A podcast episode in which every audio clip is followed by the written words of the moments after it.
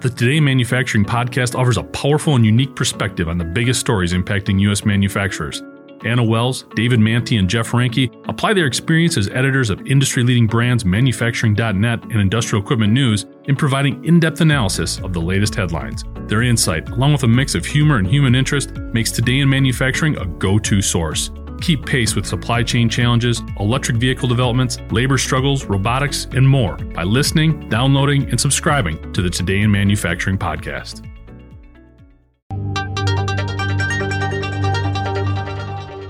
The baby formula supply problem is not getting better. In fact, it is getting worse.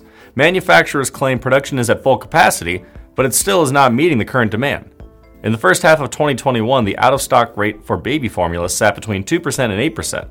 However, the rate skyrocketed between November 2021 and early April of this year to 31%. CNN Business reports that the number is currently up to 40%. According to Datasembly, over half of baby formula was completely sold out in Iowa, North Dakota, South Dakota, Tennessee, Missouri, and Texas during the week starting April 24th.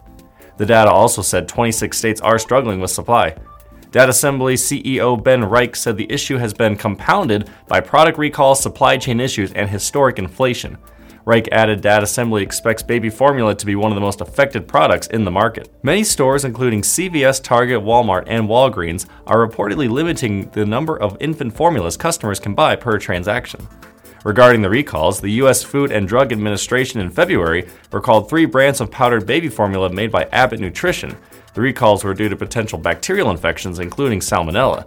A former employee of Abbott filed a whistleblower complaint prior to the recall and documented concerns of the company hiding safety problems at a plant in Sturgis, Michigan. Abbott recalled the formulas manufactured at the facility after four infants drinking it became ill with rare infections. The complaint said two of the infants died.